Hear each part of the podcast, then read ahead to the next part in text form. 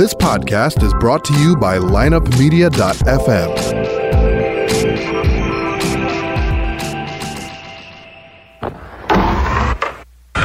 Because if you can tell me what your habits are, I can tell you what sort of a person you are. I can tell you what your future looks like. But like I always say, life is 10% what happens to you, is 90% what you do about it. The people who are most effective in the workplace believe that their future is going to be bigger than their past. When people don't believe that their future is going to be bigger than their past, they begin to disengage. You're listening to The Circuit of Success, a podcast dedicated to helping you achieve success in every facet of life. Only on the lineupmedia.fm podcast network. Now, your host, Brett Gilliland. Welcome to the Circuit of Success. I'm your host, Brett Gilliland, and today we have a uh, licensed psychotherapist, we have a coach, a trainer, an actor, uh, a writer. Man, I don't know, Jason. What what what are what aren't you? You're a doctor. We got D- Dr. Jason Ross in the studio. How you doing? Uh, I'm great. Thanks for having me on. Absolutely, man. It's gonna be a blast, and uh, you know we'll see we'll see where this thing goes. But I always like talking to uh, smart people like you, and uh, we're gonna have a fun time. And we may even just pick on me a little bit today and diagnose some of my issues, right? So we can, we can do that. We'll pull out a DSM five. We can do it all. Let's do it. Let's do it.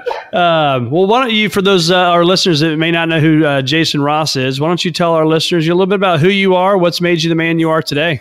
Phew, okay, there's a, there's a great setup. Um, I'm a licensed psychotherapist in New York and Florida. I'm originally from New York, live in Florida most of the time. I'm actually the son of two psychoanalysts. So I'm the second generation. Yeah, exactly. That's what most people say. That's that's actually uh, part of my stand-up act because I figured I might as well get something out of it.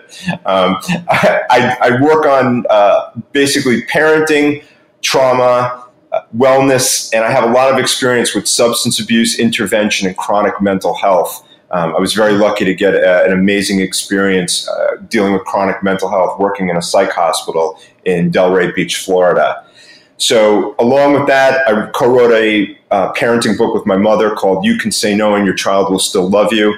I've been on TV a bunch of times as a professional. I've been on as an actor because I wanted to figure out how to make uh, make my family proud yet anxious at the same time by taking on a career that would uh, make very little money. Um, and yeah, that was that was it. I waited. You know, most most kids tick off their family early in life. I waited. So like yeah. you have a doctor degree and you're going to go do what? Right. That's it. Yeah. How can you throw everything away? Here's a good way. Um, hold my beer, as they say. Yes, exactly. Yeah. So, uh, and basically, I work with people trying to really get them out of depressive states um, and work with families to figure out what's really going on, particularly in parenting, as we've had a, a whole shift in the last 25 years. And now, with the onset of uh, you know technology and social media, people have kind of lost their way. So I try to help bring them back to where they're at. And ultimately, for most people, it's like how to get them really on, on a path of success um, and trusting and believing in them, themselves because we've lost it.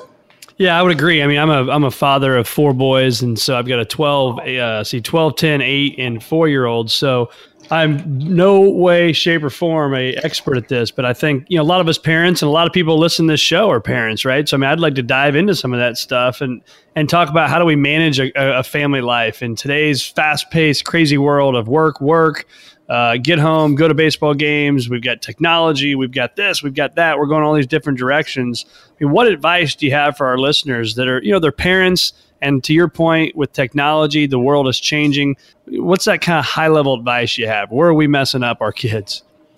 Wow, that's a, yeah, that's a great question. I think that's where we're kind of you know all struggling. Is what do you do? I think the the highlight theme should sort of be you know, look, people are very good at business. And if they take that approach into the family, you have to wonder how it would turn out. So people who are great at business should often consider taking the same approach at home to say, how are we managing this? You know, if you have a business, you have to think about goals, right? You know, what are they going to be the fourth quarter earnings or what have you, as, you know, as an example. So parents, when they get into it nowadays, I think have to be a little bit more mindful to say, what do we really want from our children? What's the goal here? And you know, normally when I ask a family, you know, what's your job as a parent? I'll ask parents, what's your job as a parent in one sentence? The number one answer I get is, well, I want my child to be happy. Right. And that's that's a really big setup for failure. I think what parents really want to do, although they don't verbalize it, they, I think they struggle with it because they haven't prepared, is you want to build a resilient child, a Absolutely. child who can take the hits. Yeah. So, and you know, if you've got four four boys, um, you've got a lot of expertise already. Clearly, you'd have to, and that's where we're all getting lost. We're too much on our phones. Um, we, we, we've got into this pattern where we think that simply because a child achieves something, they have self esteem. You know, if they're the best at what they do, they're the best player, they're going to be really feeling good about themselves. And it doesn't work. It's actually failing miserably. Right. That's interesting. So yeah, I mean, I, I think about that as I was. I'm I'm six foot one sixty five, and I always joke that you know I'm not going to you know win any bar fights, but I want to train myself, and I want to you know my kids, my wife's this way as well. We want to be mentally strong, right? And so, I mean, are you seeing that now? I mean, what are what's some advice we can do to help our kids be mentally strong? Because I you know I really honestly, uh, it's great if they're the best basketball player, baseball player, whatever it may be, but you know if they're not, they're not. I don't really care about that stuff, but I want them to be mentally strong. I want them to be humble and, and kind, right? And so, what advice do you have for parents when we're thinking about that that mental toughness? I think for mental toughness, it's about consequences. You and I are probably from similar generation where you know there probably weren't any eighth place trophies. You know, no, right? Everybody is not a winner. Now, with a really small child, that's okay there's a certain age when it's no longer appropriate. So setting limits and boundaries, saying no, actually uh, gets a child to deal with distress tolerance. You know, we're not going to be happy all the time. And that's what children nowadays struggle with is they think they're always going to be the best. Many children are told, "Oh, you're so smart, you're so beautiful, you're so handsome," you know, all these things, and it gives a child a, a, an ego, a, a false sense of self. So to develop mental toughness, technically speaking, every kid should do martial arts, yoga, and be surfing. That's first of all. that, that right off the bat. Every child should be doing meditation. And if they learn the skills of, and the frustration and learn to get through it, they're mentally tough. And at the same time, which you're clearly doing, teaching them to be kind, empathy. We've gotten away from that. And that's also a big problem because children don't make eye contact the way they used to. And you know where I you know where I've lived, I see children not reprimanded or reinforced when they don't do things that are you know what we would consider manners. Right. So if you don't teach them these things, you're not going to have a mentally tough child, and when the going gets rough, they're going to get roughed up. They're going to fall down, and they're not going to know how to pick themselves yeah. back up. And ultimately, that's what you're teaching if you do it right. Right. I mean, that's the key, right? Get back up one more time, then you get knocked down. And so I think that's the focus. So why is it? I mean, obviously, I'm a huge believer in meditation. I do it uh, not every morning, but almost every morning. Uh, my kids do it not as often as we probably should, but uh, you know, I think it's that's a unique thing that they're they're starting to learn that. But why is that so important for our listeners? Have heard me say that 900 times. Why is that so important for people to meditate, especially our kids? It teaches them how to self-regulate which is maybe one of the ultimate skills. It's almost a knockout punch for life because they can learn how to calm themselves down. What we've seen is that uh, children generally, and not, and obviously, then if you don't take care of as a child, you see it as an adult. Meditation brings down anxiety. It also teaches a set of skills that a child can implement down the line. We've seen the rates of drug abuse, substance abuse, and uh, related disorders, anxiety, depression, suicide, the, the rates are going up. They should be going down. Why aren't they? We're supposed to be a more advanced society. And the reason is we're not teaching children skills to take control of their environment. They simply expect that, you know, the world is going to cater to them like their parents did, basically, you know, when it goes down the wrong way. So meditation is just, it, it it's like a superpower. You know, if your kid could have a superpower, you might consider it. You know, it's one thing if your kid's like a good baseball player. Right. If your kid could your kid could fly, you'd be thinking maybe I should let him. Yeah, um, right. Exactly. you know, that's what you know. That's what the Kents did with with uh, with Clark. That's right. So meditation is absolutely one of them because it's yours. It's an intangible. It's almost an intangible when you know how to use it. So I'm assuming, obviously, with you being a doctor on this stuff. So walk us through the the process of that, right? So you take your deep breath, the uh, more oxygen to the brain. Can you walk us through why it decreases anxiety and why it is so important, other than just being able to control yourself and become more mindful? What's the science behind that? Well, the science is sort of, I suppose, twofold. Anytime, anytime we're taking control of the environment, and you know what we sort of see is, well, the serotonin can go up uh, I hate to use the word like happy thoughts, but it's kind of how it works. So if a child or adult does it, they're literally putting a shunt on everything. They're stopping the train. That control can do a lot of things. Um, you know, it can affect cortisol levels. Most people. The people who've done meditation know how damn good it is. The people who are afraid of it you know, poo poo it and want to say, oh, it's, you know, it's BS, etc. Right. But you're almost, in essence, reworking your, your neurons. And people think, well, is that important? Damn straight. If you've had trauma, uh, you need to rework yourself. You, you're, you know, it's like if someone uses drugs, it affects their brain. It affects their brain. It affects response time. It affects uh, you know, neurophysiology. I mean, that's the you know the bigger view of it. Uh, you know, physiologically speaking. So it's one way that you can almost technically lower your heart rate, which is again is tied to your anxiety. And once you do that, what you really see is you have more power than you thought you did. What happens? One argument that they seem to be, you know, getting clear because now they're doing this in schools in a lot of places is that anxiety goes down, depression goes down, let's just say joy, happiness, contentment, peace are higher. And that becomes the stasis, you know, that becomes the main level versus someone who's constantly anxious. Hmm. I like it. Um, so let's talk about this for a second. Let's talk about uh, change, right? That word change. Every, everybody wants change, right? Everybody desires change, I think, but it is very, very hard to actually change. So, so how do we create sustainable change in our lives? You know, for ourselves, whether that be work stuff, exercise, whatever that change is. How do we create sustainable change? Usually, with a lot of help, and that's probably the first piece we have to take in is to take our ego out of it. You have to be goal oriented it's good to engage others. I think when people have goals, first of all, that are realistic, you know, there's, you know, people talk about like a SMART principle, you know, uh, you know, part of it's, you know, measurable, achievable, realistic, time constraint, um, sensible. I think people have to be honest with themselves, really take their own inventory. Um, you know, you have to know who you are and you have to be willing to be honest with yourself. I think we can all agree that we're kind of all, not all, but uh, we, we lie to ourselves a lot. We, we believe in a fantasy world. The world is a fantasy world. Take a look at social media. Everybody's showing, you know, um, here I am at this party, look at this. Um, you never see anybody post, yeah, my kid just failed two subjects in the fourth grade. Like, you never see that post on social media, right? Right.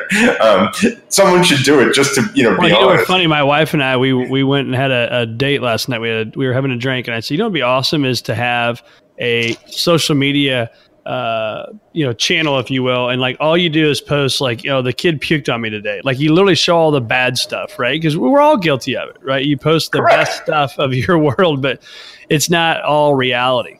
It's it's not right. So if people want to, you know, take their own inventory and understand why they're doing something, you always hear about you need to have your why. You know, that's the big uh, theme you hear a lot now. But but that's true. Change can be very painful. Um, my you know my earlier years working, I worked as a personal trainer, and largely you know I work with people based on weight loss. It wasn't to you know get ripped and you know enter competitions. People needed to lose weight.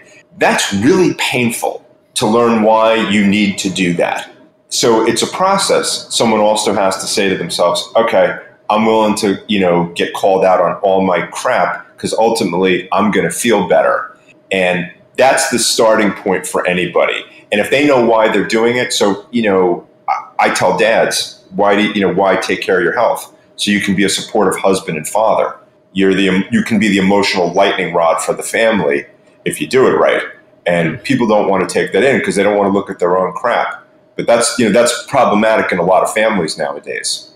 Yeah, but I think let's keep staying on that that topic here. So, like, I get it that you know exercise. Let's stay on that one for say. So, I I'm thankfully I'm I'm in shape. I'm in I'm skinny, all that stuff. But I am not the best exerciser in the world, right? I know why I need to do it. I know I need a why. I do this podcast every day. I read every day. I mean, all this stuff, right? I, it makes sense, but yet I still struggle with it all the time. So, what's that block, and how do you get over those blocks? Uh, and obviously, there's a lot of things you would probably need to know before that. But just high high level here, how do you get past that though? Like, how do you beat that door down? The first thing you need to do is own it. it it's and when I say own it, I really mean. So if we look at the the way to look at your life is sort of through a prism of five categories for wellness: emotional, spiritual, physical, intellectual, and social. Yep. Our lives are based on those five if we're really honest, we're judging ourselves as to how we do on a daily, weekly, monthly basis in terms of are we modeling this for our children? Because ultimately, if you're a parent, that's that's where everything is. You model everything. Yep. It's also having a healthy balance. You know, not everybody has to train for an Ironman.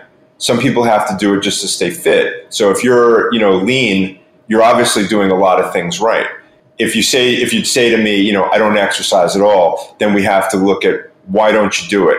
Are you afraid? Has there been an injury? What's you know what what's missing here that you're afraid to challenge? Uh, that's what some people do. Other people, you know, they may be making an excuse for themselves because of past history. Um, they're tired about something. There's something they're not talking about. So when you work with a therapist in particular, they might tear you apart a little bit um, in a nice way to say, what's the real story here? What's it about? Are you setting a goal thinking it's too high, like you're, you're going to be in P90X shape in a month, when maybe that's not realistic if you've got children, um, etc. And most people get it, they get caught, and then nothing happens. Got it. And I think that is true because my personality, and I think a lot of people listen to this personality, right? It's we want to go from zero to 60 in like two seconds.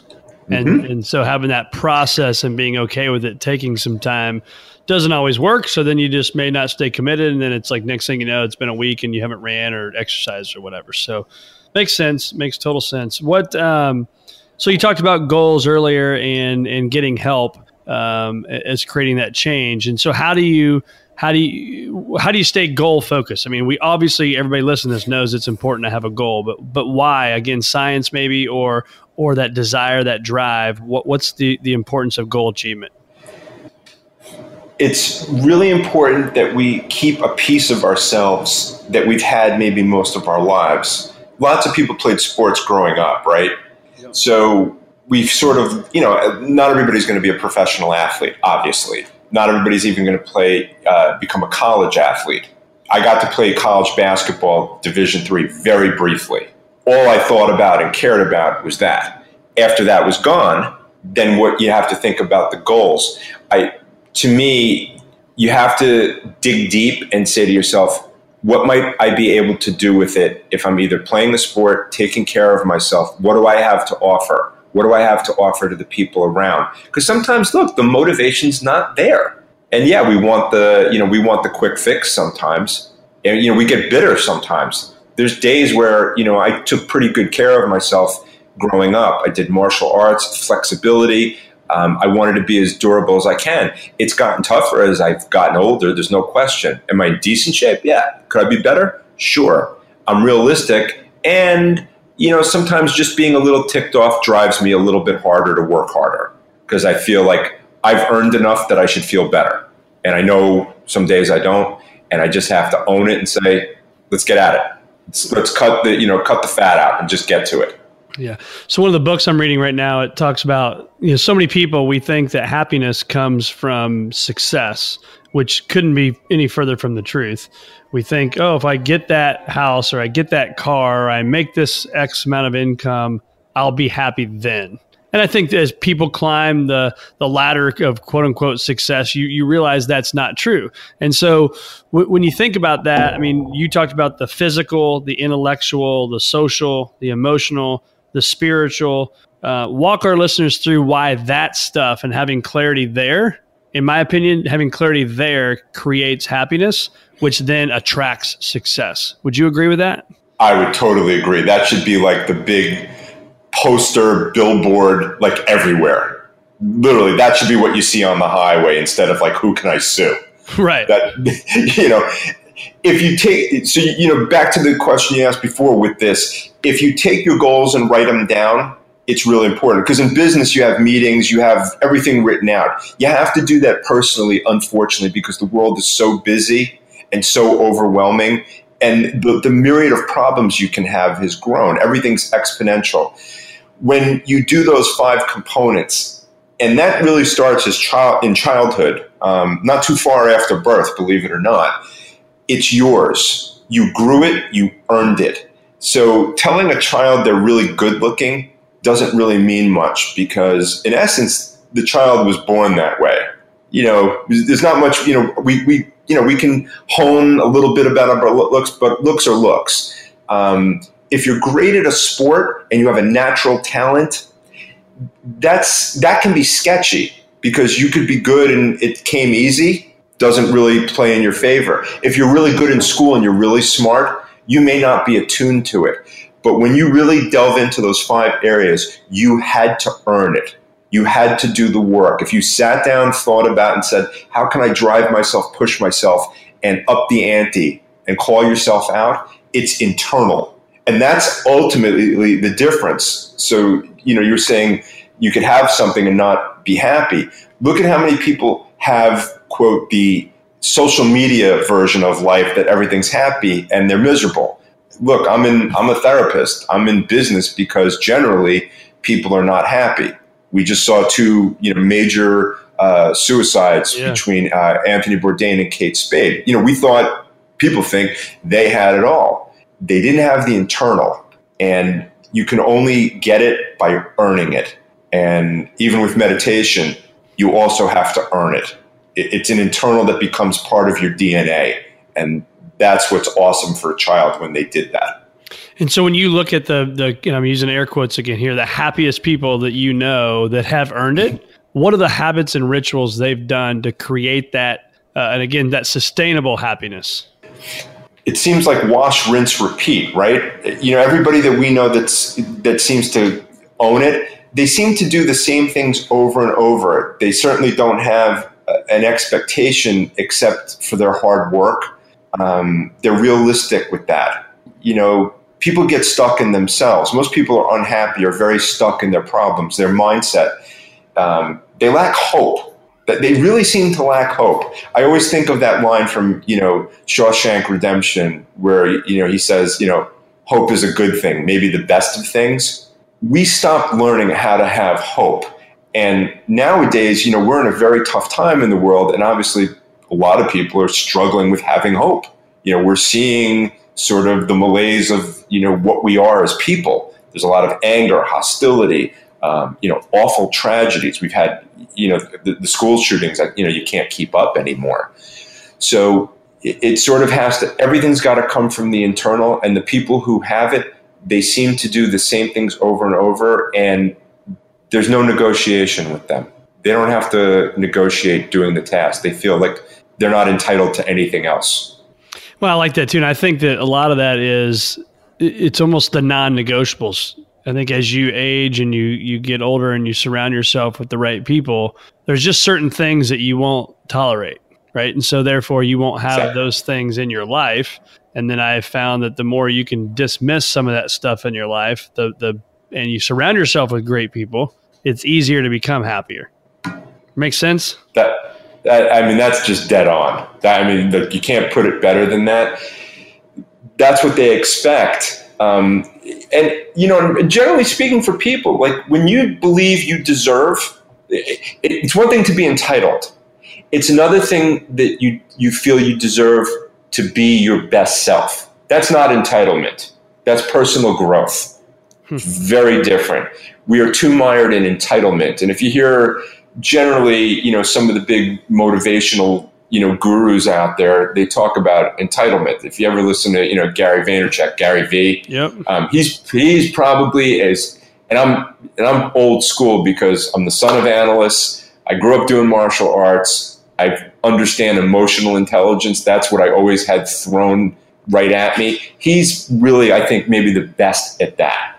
That your entitlement has to go. Drive yourself, have appropriate, good opinions of yourself, and don't let anybody get in the way of your joy and your happiness. And if you earn that, it's yours. So too often we're not but too often we're not doing that you understand you know how you become successful and what it really means so it's internal for you yep. Yeah and i think too is uh, one of the questions i had for you is about so we get dealt bad news and so many of us can go out and we can just react it's easy to react and get pissed and, and come at somebody but it's something I don't even know what it was, but something triggered when I was reading about some of your stuff that you work on. But you know, so my question is, how do we avoid reacting versus staying in your lane, staying calm, and maybe this is part of coming from mindfulness and meditation. But how do we stay in our lane and let something play itself out and not have to react so much? Wow, if we could just get everybody to do this piece, we'd be set. You, I think you said it with the with the entitlement one uh, the expectations. I think you're. This is one of the biggest points that you know your listeners should really hear is that p- too many people do overreact, right? I mean, isn't that what we see? Isn't that the train wreck that we always watch now? If it's on TV, if it's on social media, if people are mindful, tied with an expectation, um, they're not going to overreact. Well, I'm guilty of doing it. Sorry, but I'm guilty of doing it like at home too, right? So you know, you, you, I go to work all day, you're chatting, then you go home, and it's like you know the kids may do something that you know make you mad. The first 38 seconds you're home, and I'm like, I overreact. And then I'm like, well, that was dumb. I should not have done that, right? And I know some of you know, maybe I'm the only one that wants to admit that, but I think you know, talking to buddies and they're like, oh yeah, I'm quick to overreacting as well. And so I think sometimes our kids get the brunt of that stuff because you know I can't just start running around screaming at home or I mean at, at work and not that I do that all the time at home either, but it's like you know they get the brunt of that stuff. And so how do we how do we stay whether it's work or it's at home with our kids or our spouse, whatever it may be, just chill, right, and and just not overreact. The way we can do it really is by, and again, I, hate to over, you know beat the term to death, but it, it plays out in so many ways. The mindfulness. So you know, and it's, it's really honest of you to be able to say that that's what you do because a lot of people struggle to even be emotionally intelligent enough to even do that, to say it. So we have to know look, what's the overriding principle of what I'm doing when I come home? What's my job right now? So in two parent homes, it's to be the best tag team this side of the WWE. Hmm. That's the job that's of parents. Yeah. You know, you're when you're, you know, when you have it, when you have it, let's just, you know, we'll take the first the example of an intact family. An intact family, and, it, and again, you know, uh, divorced parents can do it too if they're smart, if they're mindful. Um, emotionally intelligent parenting is to say, all right, why, knowing ahead of time, I've had a heck of a day. So, you know, if somebody leaves the office and they're willing to save themselves, this was, you know, uh, yeah. As Stuart Smalley, Stuart Smalley uh, used to say, like, "Well, this wasn't my best show." Uh, we, you know, we, we, have, we have to know going in we've had a rough day. So if we're smart, we connect with somebody about it. Maybe it's our spouse, maybe it's a friend, and then we go into the house a little bit better prepared uh, to handle what's going to come because you know you never know. And look, when there's a lot of children, uh, even if there's one, you just don't know what you're going to get. So going back to your earlier point about reacting, right? Because we, we all do it in some capacity and we have to take the step back. If we make the mistake a couple of times, then it's incumbent on us to say, you know what, I just got to go in and connect. I can always discipline if I need to later. And the longer we take to respond as parents, the better off we are the lesson can always go through. There's no statute of limitations on parenting. Well, that's a that's an aha for me. The longer we can take to react, or whatever you said that that that hit home right there. I'm like, yep, that makes sense. Because if you just take a deep breath, or we jokingly will say at our house, we're going, Daddy's going to go to timeout, or you know, Mommy's going to go to timeout. ourselves there because then you don't react, and then it's like, oh, how much better when you can, you know, kiss your kids goodnight in a calm way versus being like, go to bed, you know, uh, so that's that's a big deal. I like that. Thanks for sharing. Um, so let's talk about fears. Um, every show we talk about this is the fears that you put in your mind collectively you, we all have these fears we put in our mind. I think most people do. Uh, how many? And let's even uh, drill down on you for a second on this. Is the fears you've put in your mind? Fear of my stand-up comedy act is going to be terrible, or or fear that I'm not going to do well on this TV show that you were on. Whatever it may be, how many of the fears you put in your mind blew up to the magnitude you put them in your mind to be? The fear is never what you expect. It's always overblown. The I think the upside is that as you get older, you may, uh, if you do it right, you'll learn that any. Let's put it this way: the worst stuff you've been through, you've probably been through. Even a repeat is just not likely. So if you let's put it this way: if, if if the average person was going going out to a bar, right, and they wanted to, you know, meet somebody, you know, to have a relationship with, let's just say, you'd never go in saying I got no shot here. You know, you, you, would, you would never tell that. You know, we, we all hear the jokes about a wingman. You know, your, your wingman never says you got no shot. That's never what it is. You're a terrible. right. They'd be a terrible. You would get rid of them if they were a business partner. You'd be rid. You'd only you'd only listen to them if you really thought they were honest and cared. Then it would be fine. So um, I got lucky.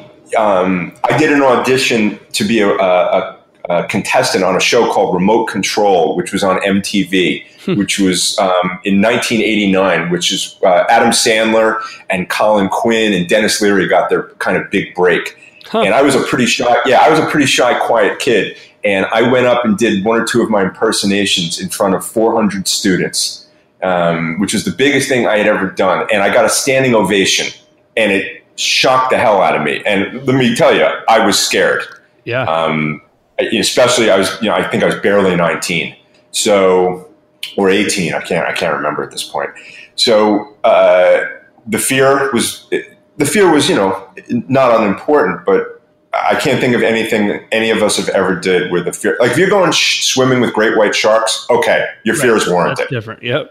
Yeah. You're going into combat. Okay. Um, outside of that, you got to ask yourself, do I feel lucky? You know, and and that's the approach I think that more people need to take. Yep. So let's talk about the actual circuits of success. When you hear the word attitude, what comes to mind? Better be positive. Make or break. Attitude. Yeah, attitude is attitude mindset is basically almost everything because it's one of the only thing that trumps skill. Hmm. You know, if you have two people with the, you know the commensurate amounts of skill, who who ends up winning? If you had two athletes, right? Yeah, I'm either going to hit the, the ball or I'm going to strike out. But we're both the same 300 hitter. I win every time if I'm telling myself I'm going to get a hit. Exactly, and you know, it, overconfidence is not a good idea, but certainly mindset preparation. The, uh, you know, look at the great athletes of, of you know over time. I think we can argue that most of them, the mindset uh, was probably the overarching factor. If you look at the people yeah. who made it versus didn't, athletes who arguably should not have made it as far. Um, what, what, what, was the what was the defining factor? Attitude. Yep, that's great. And I think too, what you just say, your your mindset preparation. So on the days that you do wake up, we all have these. And you wake up, you don't want to be in the best attitude. In fact, you may be kind of pissed off a little bit. So, what do you do in the morning to get yourself in the right frame of mind, even on the days you don't want to do it? For me, I think usually it'll be I don't want to live with any regret. That's what I, I struggled with and why I ended up doing some of the things I, I got to later in life, you know, taking on um, an acting career. I don't see any way to do it. And I, and I think for me as a practitioner, if I don't do that, I can't impart it to the people around me and the people around me, whether it's professionally or personally, I think it's important to have that. And, you know, I think we all understand that if you have a sense of gratitude, you're lucky you get to do it. Yep. So I have no excuse. You know, it's like I have, you have to just be able to say, do you have any excuses not to get it done today? Oh, no, you don't. Okay, right. then. a little self talk. Well, I think, too, to your point, is that regret, what you just said, I don't want to have regret. And I, I, one of my favorite quotes I share a lot with people is discipline weighs ounces regret weighs tons. Oh right? man, that's powerful. Discipline weighs ounces, regret weighs tons. So the discipline is I wake up, I don't want to do it today. Well, I can do that, but if I continually go day after day after day and not do it, what am I going to wake up with one day? Regret. right? That weighs Exactly. tons versus the discipline of, gosh, today I really don't want to do it, but you know what? I'm going to put one foot on the floor. I'm going to take one step, and then all of a sudden, God, oh my gosh, I had a great day, right? And it's just you, you gotta you gotta do it because we don't want to have that regret. Um, so now let's talk about. So you got attitude, and now we got beliefs. What, what's the belief system that you think, to the core, fundamentally, success happens when, or happiness happens when these things happen? What is that? I think when you have the integrity and true and you're truthful with yourself, you can't you know you can't lie to yourself about certain things. That's why regret is a problem. Regret is is on the same par as shame. You can't just erase it. Um, so if your belief system is such, you're going to say to yourself, "I have no excuses. I don't want to face any thought of it." And for most of us, I think you know if there's any level of success, um, however that's defined, and again, it's also based on that person. Um, whatever they deem their success, um, that's great. But if you have to lie to yourself, that's you can't get around that. That's your integrity. You you can go ahead and try, uh, but the consequences to me would be severe. Yep. And then the last one, uh, well, there's action and then there's results because you got to get results. But the last one I always talk about is the action. I mean, what's the action? What's the stuff you got to do every single day to make it happen? I think you, you, I mean, you have to have a plan. You know, whether it's d- daily, weekly. You know, if you have basic goals, more specific goals, it, it's. I think it's about an attitude of what you're trying to accomplish. If you're all about yourself, eh, you know, there's a certain level of healthy narcissism I think that works, and then there's a point where it's just that nauseating narcissism that we've come to associate with all the ills of society Yep. if your if your underlying purpose is is personal growth that you know reaches out and connects to others because that is the job of human beings technically is to connect i think you're going to do great if you don't have that inherent you know when you wake up so you know if you're you know you're a father there's a connection with you know spouse there's a connection with children and ultimately you know why am i here so that kind of goes you know that reverberates through everything you do every principle and belief you have um, you know, faith, spirituality, uh, etc. So, what would you go back and tell Dr. Jason Ross about 10 or 15 years ago? What would you tell that guy? I, I would tell myself, you're going to figure it out. And I would probably tell myself, go screw up as badly as you can on purpose. That's what I would, that's the one thing. Trust that no matter what, um, you're going to find a way. I think that's probably the one thing I would have done because when I was, you know, 10, 15, year, 15 years ago, I went through a major, you know, change, I'd say in my, in my personal life and started to, you know, change careers. And I didn't have, I think, the confidence in one particular area, which came over the next, you know, grew over the next decade and ultimately I feel like still grows. That's, that's what I would have told myself Got it. That's great. go advice. go fall go fall down go fall down as hard as you can. Um, and I think I kind of went and did it later. Well, and you'll you'll surprise yourself, and you'll get back up. It won't be as bad as you thought it was going to be, and you'll learn from it. And I mean, as long as we learn from our mistakes, right? That's the best possible data we can get.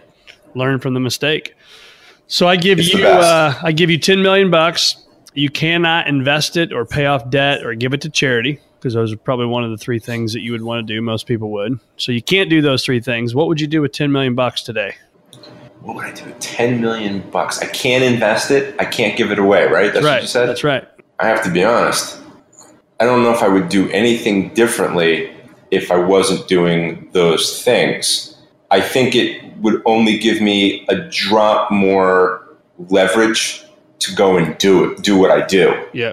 you know so i'm i'm very fortunate that i was able to go and start an acting career last year and you know people say you know would you give up your are you going to give up your therapy practice and i said no freaking way like do you know how hard i worked for this do you know what i went through to get to this point Right. that i knew i needed to be like this was who i am like that growth I said, I'm doing this to the day I die. Now, I may be able to do it in a different way. I may be able to get the ideas, concepts to a bigger audience. But uh, other than that, to me, you know, it's about connecting with people. How do you lift others? And do you need money to do it? If it'll help you to do it, great. Um, but if you're not giving if you're not giving it away, you're not investing it. Mm, I'm not sure I would do you know too much more. Yep. You know, I'm not. You know, it's like yeah, I'm not buying a Ferrari. I got I got a bunch of you know guitars. So I'm, what am I going to do? right, exactly. And you're sitting yeah. in the right now, right? I mean, so the 10 million bucks wouldn't even buy, buy a house out there. So what else are you going to do, right? yeah, I'm you know like I'm you know I've been I've been I'm happy wherever I go. You know when I'm out you know I'm out at the outer edge of Brooklyn for a year. Um, wherever I go, that's where I am. So you know these are like places. They're they're things, and they're you know it's about getting the experiences, and that's what people have gotten away from is your goal is to get experiences, learn every damn thing you can, and get the experiences in life.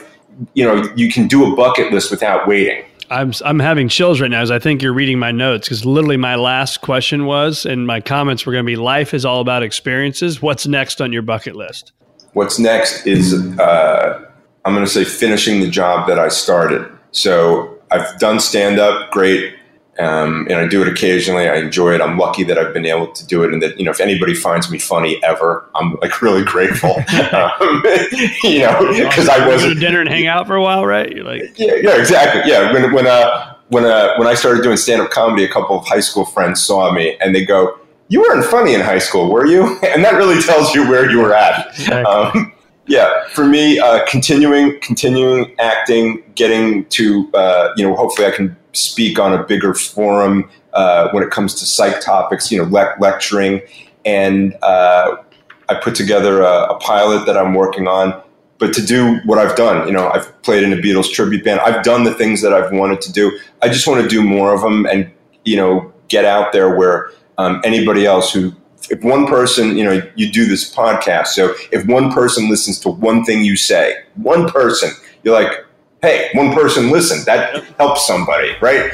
So it's a driving it's a driving force for you know for us. So that's kind of how I look at it. Well, uh, Dr. Jason Ross has been phenomenal having you, and uh, really appreciate your insight today. I've enjoyed the time. Thank you so much for having me. I really appreciate all the questions.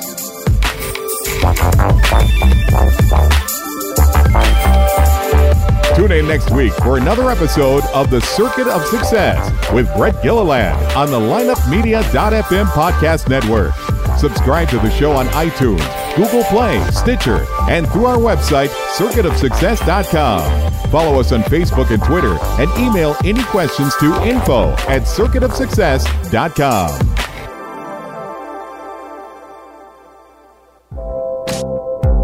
This podcast was a presentation of lineupmedia.fm.